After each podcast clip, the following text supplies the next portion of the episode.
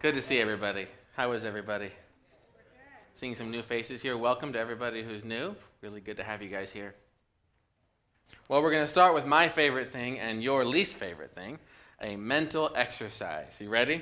Don't worry, it's just a mental exercise. I promise this is a physical exercise free zone. You're safe. This is a safe zone. Unless you're Andrew and Jason, you have to lift this, everything up. Okay. So, I want you to get in your mind's eye a, a national figure that you respect, somebody with name recognition, but uh, you respect them. Could be it's going to be different for every person, but it could be a, a Christian leader, it could be an elected official, it could be a business person, some successful personality. Get them in your mind, someone you really think is an awesome person. Everybody got it? Okay. Sometimes it can be hard to think of somebody you respect, but there's got to be somebody. Come on. Okay. So now how would you feel if that person contacted you personally, called you up personally, not their secretary, but the person themselves, and they said, vast resources were going to be placed at your disposal, and they had a special mission they needed you to fulfill? Obviously, you'd feel surprised at first. I don't know, maybe some of you, I don't think Andrew would be surprised. He'd be like, I've been, waiting for this, but uh, I've been expecting, what took you so long? But some of us would be surprised. And, uh, but besides surprise, would you feel like, you know what? This is important. This, I can't believe this. I've been chosen for an important mission by this highly respectable person. I want to do this. That's how I, I would be like, you know what? This is important. I'm going to drop everything else and I'm going to get this done, right? Believe it or not, this sort of thing has happened before. Quick story. After the Japanese struck at Pearl Harbor in 1941, there was a guy named, well, he was an admiral but he was a very junior admiral. He was only a rear admiral, which is the lowest kind of admiral you can be and still be an admiral, just up from captain. And his name was Chester Nimitz. He had a lot of guys ahead of him on the admirals list. There were vice admirals and full admirals, m- multiple stars on their shoulders, and he was junior. Uh, guys 10 years older than him, 15 years older than him. In the Navy, it was all based on seniority. So he had no expectation of, of being in charge of anything. So one day, a few days after Pearl Harbor, he got a phone call. Actually, his assistant got a phone call, and this low voice said, Put Chester on the phone. Chester was his first name. Poor guy. And this, this flag lieutenant, this assistant, was offended because his admiral had just been called by his first name. You know, you don't do that. You say Admiral Nimitz. You don't say Chester. And he goes, Who is this? You know, who is this person calling and saying, Put Chester on the phone? And uh, the low voice responded, This is the president. Put him on the phone. President Roosevelt. And Roosevelt had personally plucked Nimitz out of relative obscurity, and he told him, Get out to Pearl Harbor and don't come back until we've won the war in the Pacific. And Chester Nimitz today is regarded as the greatest admiral in American history. But it happened because he was ready when the call came. Do you know, my friends, your spiritual service is more lasting and therefore more important than any earthly call. Your spiritual service is an eternal destiny. And you bring, it's the one thing you bring with you into heaven. You can't take your clothes with you to heaven. Thank the Lord. You can't take your house or your car, but the fruit that you produce in this life will be silver and gold. It will survive the fire. Gold, let's just say gold. And it will last, you take it with you. Your spiritual service is more important than any earthly call. So, the Lord is calling you up. We've been talking about on ramps to the freeway of God's grace. God imparts more grace to you when you impart grace to others than any other way. When, he, when you let Him use you to impart grace to others, He imparts so much more grace to you because you can't outgive God, right? It's a spiritual principle. The more you give, the more you get. But God is calling you up. He's saying, put so and so on the phone. I have a special mission for you. I have especially put vast resources at your disposal, and I know your name. You're not obscure. I know you, and you have an important mission. Let's look at the Bible. This is from 1 Corinthians 12 7 and following. I'm just going to read it. Now to each one of the manis- now to each one the manifestation of the Spirit is given for the common good. To one there is given through the Spirit the message of wisdom. Some of you get messages of wisdom to another the message of knowledge by means of the same Spirit, to another faith by the same Spirit. If you have faith, it's from the Spirit. So you can always ask Him for more. To another, gifts of healing by that one Spirit. To another, miraculous powers. To another, prophecy. To another, distinguishing between spirits. To another, speaking in different kinds of tongues. And to still another, the interpretation of tongues. All these are the work of the one and the same Spirit. And He gives them to each one just as He determines. He has a plan. He's very careful, He's very deliberate. He has specially given you, who He knows by name, certain gifts. Verse 12 The body is a unit, though it is made up of many parts, and though all its parts are many, they form one body. Verse 21 The eye cannot say to the hand, I don't need you. And the head cannot say to the feet, I don't need you. On the contrary, those parts of the body that seem to be weaker are indispensable. Indispensable. You can't do without it. That's what that word means. You can't do without it. Don't forget that word. We're going to come back to that word. Verse 27 Now you are the body of Christ, and each one of you is a part of it.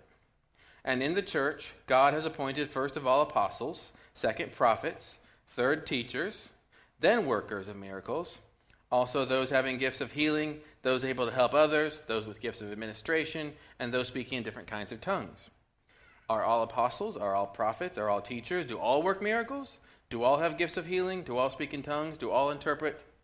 But eagerly desire the greater gifts. Point number one Almighty God, the creator of the universe, knows your name and has specially gifted you and specially called you to play an indispensable role. You got to think about that one. You got to let that one sink in if you haven't let that one sink in yet. Some people think they don't matter that much, but that's not what our Bibles say. Indispensable. It means you can't get by without it. My parents and I are going camping starting this afternoon. My dad is going to show off his fishing skills. He always proposes a kind of a bet where whoever gets the first fish, the most fish, and the biggest fish, two out of those three at least, the loser has to buy lunch. And it's a nightmare.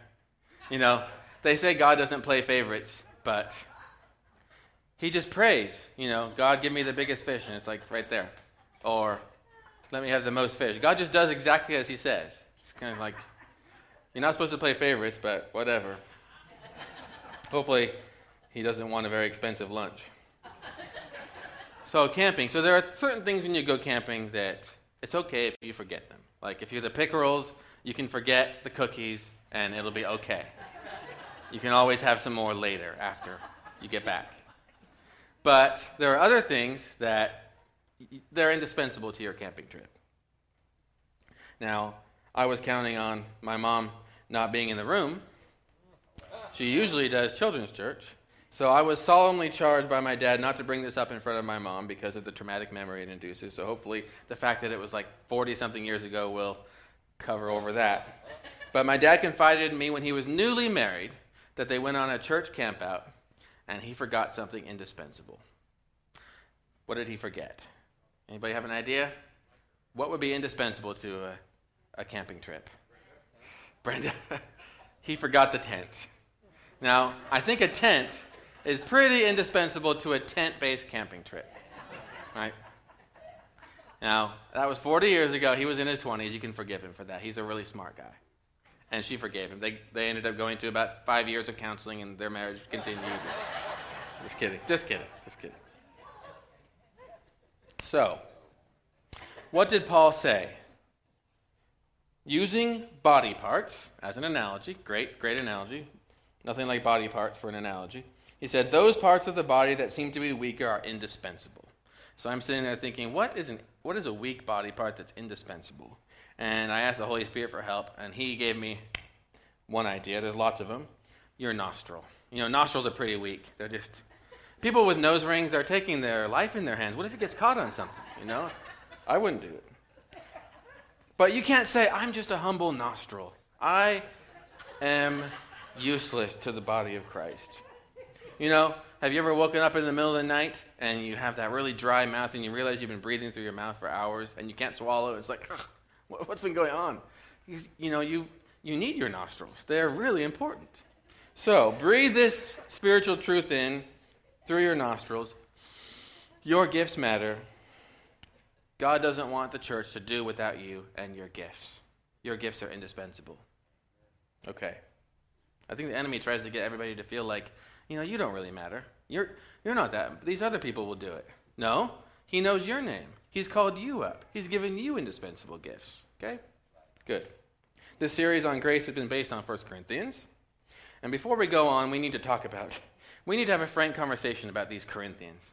I read through the whole book, 1 Corinthians, on Friday, just to get a real feel for. I want you, you really get a feel for a book when you read it front to end. And uh, you know, these letters were meant to be read to the church all in one sitting. That's what they would do. They would just sit there and read it. It's not like they read one chapter. They didn't have the chapters yet. They just read the letter. And so I'm sitting there reading this book, and you get this impression of these Corinthians. This is, this is a wild group of people.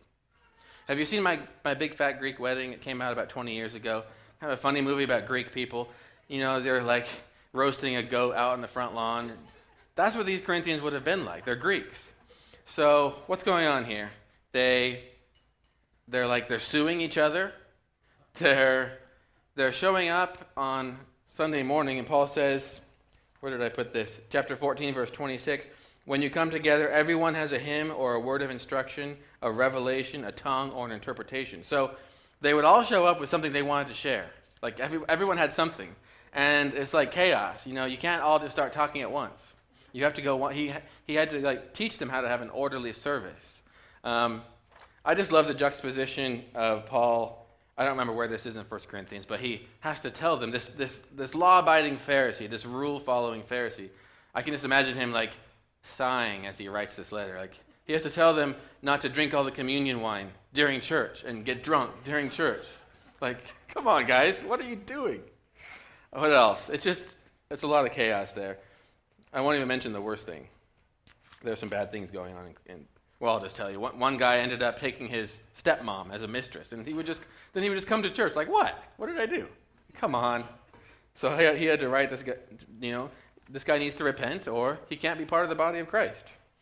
Um, I just get this impression. Oh, the other thing I had to mention, they would have these potlucks, and this inner circle would eat all the food and leave the newcomers and the unbelievers and the poor with nothing to eat afterwards.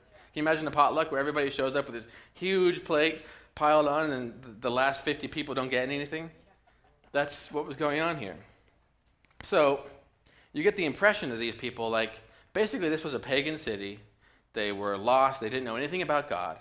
And then Paul shows up on his second missionary journey and he does miracles, there's demons cast out, there's prophetic words, there's healings, Holy Spirit baptisms, and he just rocked their world with the things of the Spirit. But that you know he's on a missionary journey, so he has to go on to the next town, and he leaves them as they're full of the Spirit and they they've seen the gifts, but they're basically a, a very immature group of people. They're very he calls them baby Christians. He says you guys are only ready for milk. You're not ready for solid food. Despite all that, they loved the gifts. The Corinthians loved the gifts of the Spirit. Uh, we mentioned how they would all show up with something, a prophetic word. They wanted to speak in tongues. Someone wanted to share a hymn. Somebody wanted to, to interpret the tongues. On and on. Some of, them some of them had a special message. They all wanted to be the, the guy up front or the woman up front. They didn't want to just be the audience. And Paul has to write them not to, not to all talk over each other. It'd be like if New Song, if we all drank three times as much coffee. That's basically what these services were like. So this letter, 1 Corinthians, is a response to their letter to him asking questions. So you can tell we don't have their letter to him, but he, he writes to them about spiritual gifts in response to them asking. They wanted to know more. You know, in our church, not in our church, I mean in the American church, across the whole country, I don't think our church is like this, but in the American church, the model for far too long has been the pastor is the shepherd, the audience is the sheep. When you shake the pastor's hand as you leave the building on Sunday morning, you're done with spiritual stuff for the week. Now back to the real world. And then, you know, a whole week passes, then you sit, sit back down in the church pew and do your spiritual time for a couple hours, and then you're done again. That's been the model for a long time. And it's not the New Testament model. The New Testament model is you are all called, we are all called to be of service in the kingdom, and we're all called to be leaders. Now, we don't want to be like the Corinthians and all come up front and try to talk all at once, but you get the idea. going around door to door in the Rogue Valley, you meet a lot of Christians. There's a lot of Christians here, thank God. But one thing I notice in conversations with people, there's an idea and a mindset. They're like, huh, you're evangelizing? You know, good for you. I'm just, I'm just waiting for the rapture. I'm just kind of hunkering down. We batten down the hatches. This world is going to hell in a handbasket, but I'm riding out the storm. Jesus is going to come back any day now, maybe tomorrow, maybe right now, and I'm, I'm, just, I'm just waiting at the storm. You know, when it comes to the second coming, I hope it's today. To hear that trumpet sound would be joy unspeakable. Amen. But, you know, when the Bible says, no one knows the day or the hour, I take that at its word. It could be a while, it could be all of our lifetimes, it could be a couple hundred years. We don't know. No one knows. He's not going to come back until the full number of believers has come into the body. And we, he's the only one that knows the number. And so, you know, we were called to be salt and light. We weren't called to just batten down the hatches and ride out the storm and let the world go to hell in a handbasket. That's not who we're supposed to be. On the morning of our most recent Super Soul winning Saturday, last Saturday, I woke up in a bad mood. And I you know, it happens every time that I'm planning to evangelize. And I've come to realize the enemy hates evangelism so much that he actually attacks you and tries to get you in a bad mood the day before th- that morning. And you always think, okay, I'll go next next time. I don't really feel like it this time. And you have to fight through that. Every, it's pretty consistent every time. I feel like if people only evangelize when they felt like it, pretty much my dad and maybe one or two other people would be the only ones who go. I never feel like it that morning. But you go, and then you're glad you did. But I had the pleasure and privilege of going one on one with um, Pastor Steve Philo. He's uh, the founder of the Medford Healing Rooms. He's a chaplain of the Veterans Dom. Just an amazing guy. Uh, he preaches here a couple times a year. But it was just wonderful. But he kept saying something to me that made me feel a little bit uncomfortable. We would, we would go, we went to the mall to get out of the smoke, and we ended up praying with four couples to receive the Lord. So it was eight people. It was just this great time. And he kept looking at me and saying, Oh, you're so gifted. You're such a gifted evangelist. And I'm sitting there thinking, or standing there thinking, he doesn't realize how vital he has been to this time we've had today. Uh, he let me lead the whole time, but his presence, he has this Holy Spirit presence, this kind, fatherly um, atmosphere. And I was able to talk to people that I normally wouldn't have talked to, actually. So when I go by myself, I let myself get talked out of if somebody looks intimidating, like a really successful businessman who clearly makes a lot more money than I do, I can say, I can say oh, he doesn't want it. I, I can tell he's not going to say yes. Or a couple that looks busy, oh, you know, they, they don't have time for this. And I'll, I'll go find someone who's easy to avenge. There's certain people, like uh, if, they're, if they're obviously uh, like, like a young guy by himself is not intimidating to me. I don't know why. That's just not intimidating to me. Um, a homeless person is not intimidating to me, but other people are intimidating, and I just make excuses. I don't know why it is. But with Steve there, purely out of my own vanity, I kept thinking, if I was out talking to this couple or this guy, he's going to think that I'm a wimp. So I better, I better do it. And so then I would talk to them, and some anointing would fall down and they would end up getting saved. I would be like, Really? You want to pray to receive Jesus? Okay. I didn't see that coming. And then he would say, Oh, you're such an anointed evangelist. And I'd be like, quietly thinking, That only happened because you were standing next to me.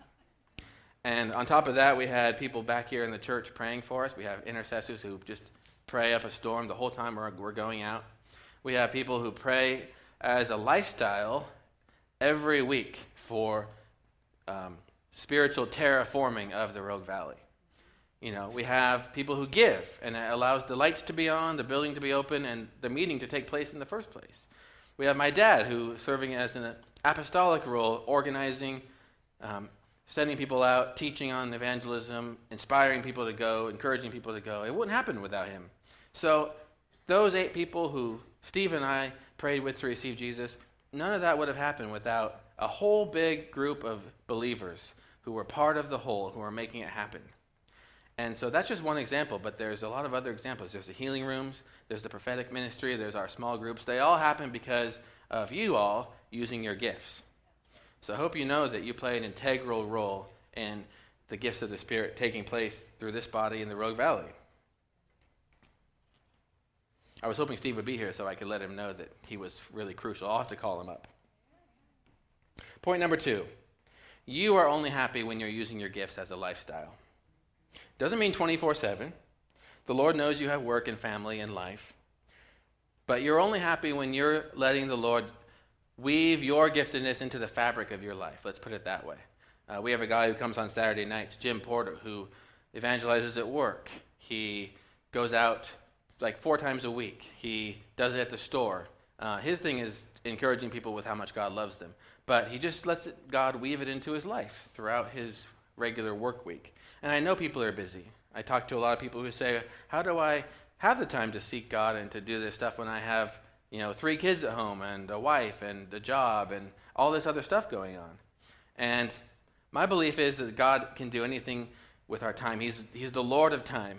And he can make time for your giftedness. And he will make time for your giftedness. He will actually stop the sun in the sky like he did with Joshua if he has to.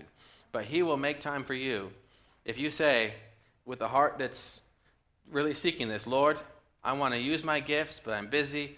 Make time for my giftedness throughout the week. And be careful with that prayer because it's not like he's going to take five or six days to do it. You'll turn around you'll see somebody he wants you to talk to. So he will make it happen because he is so eager for you to be who he created you to be. He's eager for you to be who he created you to be because he knows that that's the only way for you to have joy. He created you to have meaning and significance, and that comes through using your gifts. You know, some prayers take time. Sometimes we pray for something and it feels like you're birthing something, and it takes like a nine month gestation period. Or sometimes you're praying for something and it feels like God is growing you first before He can answer that prayer. Like you're not ready yet for this, but He's going to take you through a process, and then you'll get that thing. But with this prayer, God, I want to use my gifts now, make it happen. He'll be right there. It'll just, he'll just start doing it. And it's just one of those instant things. So be ready for that. I know a lot of us are already using our gifts, and I don't want to imply that you're not. But if you feel like, you know, I should be using these gifts, I want to be used by the Lord more. If you ask Him, be careful because He will do it. And it's exciting. He wants it so bad for you because He loves you. He knows you more than an expert watchmaker knows the watch he's working on. He knows everything that makes you tick. He created you for significance. And He knows, you know, He doesn't need us to do anything. He doesn't need us to win the lost or to prophesy. He could do all that Himself. He can send them a dream. But He wants to do it through you because He knows that's what's best for you. And because following His own rules, He knows that He then gets to turn around and give you favor and blessing in this life, joy in this life. And it says, whatever you give for the kingdom, you'll receive a hundred times as much in this life, and then you get whatever the rewards will be in the next life. He said, No eye has seen, no mind can even imagine, but they're going to be good. And so we're supposed to actually be excited about that. And it's all coming through you allowing Jesus basically to make you who you were meant to be. This isn't about changing you, this is about fulfilling who you already are, because He made you to be this. Okay, let's keep going. I have six minutes and 48 seconds left. Time seems like it goes so fast when you're up here. Point number three you can have the greater gifts.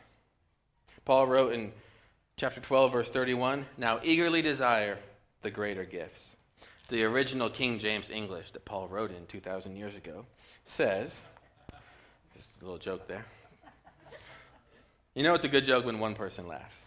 Thank you, Steve. he says, But covet earnestly the best gifts. Now, I thought we weren't supposed to covet. I seem to remember reading somewhere, maybe in like a suggestion, you're not supposed to covet. No, it was one of the Ten Commandments. It wasn't the Ten Suggestions. But I guess there's a special exemption if you're coveting the gifts. Go ahead and covet the eager, go ahead and covet eagerly the greater gifts. Paul wouldn't have encouraged us to earnestly desire or covet the greater gifts. Actually, the King James says the best gifts. I like that. The best gifts. If he wouldn't encourage you to do that if you couldn't have them. He encourages us to do, to do that because we can have them. So the greater gifts are not off limits to you. What are the greater gifts? He says in chapter 12, verse 28 God has appointed these in the church first apostles, second prophets, third teachers, after that, workers of miracles, then gifts of healing. So those are the first five. He doesn't say these are the greater gifts, but that's just the first five. So I would guess those would certainly be considered the best gifts. You can add some others if you want to that list, whatever He's put on your heart. But the point is that nothing is off limits to you.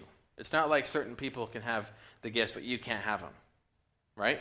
Not like certain people can get prophecies, but God won't, God won't speak to you. Not true. That's the devil's lie. And the key word here is eagerly. Eagerly or earnestly.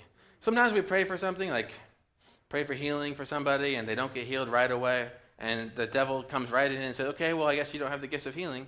You shouldn't pray for people anymore. That's not you. Or you try to get a prophetic word for somebody, and you don't hear something clearly, and there's that liar saying, okay, well, I guess you're not prophetic. I guess you shouldn't be doing this. And if you just slightly desire it, you can let yourself get knocked off track by that. But the person with the eager desire will not let disappointment get in the way. You can be like the Kool Aid man in those 1980s commercials. He burst through the wall, you know? You're going to burst through that disappointment. And you're not going to let the devil's lies get in the way. You eagerly desire these greater gifts. So, an eager desire doesn't let disappointment get in the way. My sister, uh, Charity, was telling me the other day about working for a sales company in Seattle this was a long time ago. But she had to go, she was sent out, the worst thing for a salesperson, the very worst thing, she was sent out to do cold calling, which means going door to door, talking to businesses just randomly, trying to sell, they were selling internet service for businesses. And you get a lot of annoyed, no thanks, I don't have time for this, you know, we're busy type of answers. And finally, one guy was just like, no thanks, have a nice day. And finally she goes, well, why? Tell me why you don't want this. You know, Charity did it with a smile on her face, but on the inside, she's forcing herself to do this because she eagerly desired the sale. And the, the manager was taken aback at first, but he answered, he, well, we already have internet service. No thanks. And she goes, well, how much are you guys paying? You know, annoying salesperson. but the guy goes, okay, well, we're paying this much. And she said, well, you know what? Our business is offering you the same service for less money. So finally, he kind of like shifts his weight, shifts his foot, and he goes, Okay, I'm listening. And she talked him through it, and she made the sale. But it only happened because she eagerly desired. She could have very easily just said, All right, he doesn't want it, and walked out. But it happened because her eager desire pressed through. And we can press through for the things that God has for us. And in the pressing through, sometimes we find that the pressing through is the thing that the Lord was wanting us to do to get that better thing. God is like that with us. You know, no one has faced more rejection than the Lord. You read the Bible, and it's pretty much the story of humans rejecting Him. From Adam and Eve, who had this fellowship with Him in the garden, and they chose the, the forbidden fruit. In Noah's generation, no one but Noah's family and the whole world was choosing the Lord. You have the children of Israel, they were delivered from Egypt, slavery, and the first thing they did, build a golden calf. And again and again and again, the story of humanity in the Bible is most people rejecting the Lord. And God finally made it so easy for us that He sent His one and only Son to die on the cross for us, to make it as easy as possible. All we have to do is believe. Only believe. And we can have fellowship with Him and eternal life. Because if He doesn't make it as easy as possible, let's face it, we're not going to get there. he had to make it as easy as possible for us. Only believe. And that's our best hope. He had an eager desire for you. He was so eager for you that he wouldn't take no for an answer. And we all know we've tried to say no to God, and he would not let you say no to him. He drew you in. The one with the eager desire will see it fulfilled. Jesus said, Blessed are they who hunger and thirst for righteousness, for they will be filled. Have you ever, have you ever really thirsted? Like, thirsted physically? One time I climbed McLoughlin, and I only brought a one liter water bottle. I was 20, so I was dumb. No offense to anybody who's 20. And I drank it all on the way up. This was a hot July day. You can imagine. What was I thinking? I wasn't. On the way down, we got lost. My, my buddies and I, we thought we were on the trail, and we weren't. And pretty soon the mountain is getting further and further away. We're like, wait a minute. We're not even on the trail. What are we doing? We're just wandering through the forest. With, none of us had any water. It was the weirdest feeling and a terrible feeling to thirst and not to be able to get water. We couldn't, there was no water. And we were, it was hot, and we were sweating, and we were thirsty. I really, really didn't like it, as you can imagine. Finally, we found a creek, and I just got down on my knees and started drinking. I didn't care if there was Giardia in there or what was in there, what kind of amoebas I was drinking. I was not going to take no for an answer. You hunger and you thirst, and you will get it. Here's what an eager desire grows out of it grows out of a heart that is fully His. That's the key. A heart that is fully His will eagerly desire the greater gifts. Second Chronicles 16 9 For the eyes of the Lord run to and fro throughout the whole earth to show himself strong on behalf of them whose heart is fully devoted toward him. Now, if you don't think that you've operated in the greater gifts, I'm not telling you that you don't have a, a heart that's his. I'm not trying to make you feel bad. The Holy Spirit doesn't want you to feel criticized right now.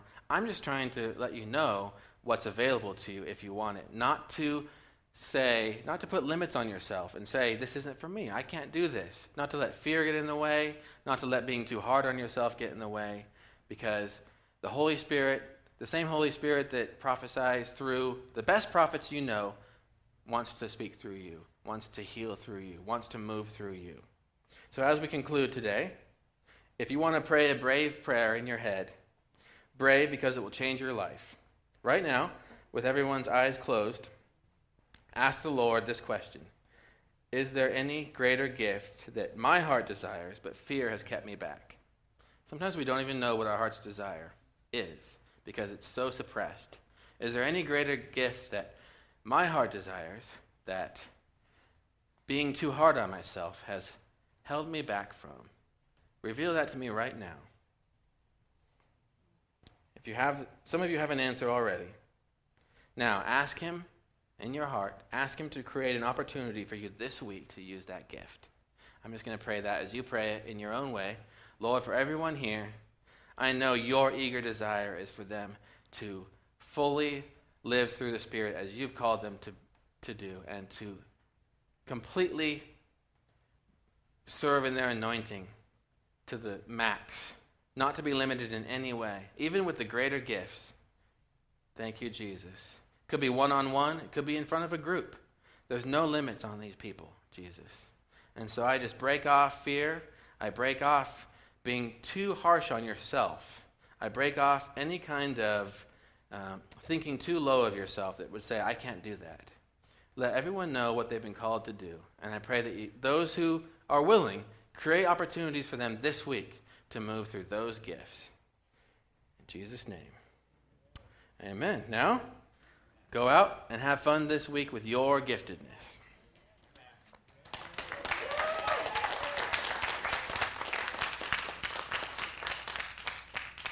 Thank you, David. Thank you, Jesus. Thank you, Holy Spirit. Let's stand up. We all have gifts. Say that, will you? Will you? We all have gifts. Say this. We have great joy in our gifts. We earnestly desire the great gifts. Very, very, very, very good. Thank you, God.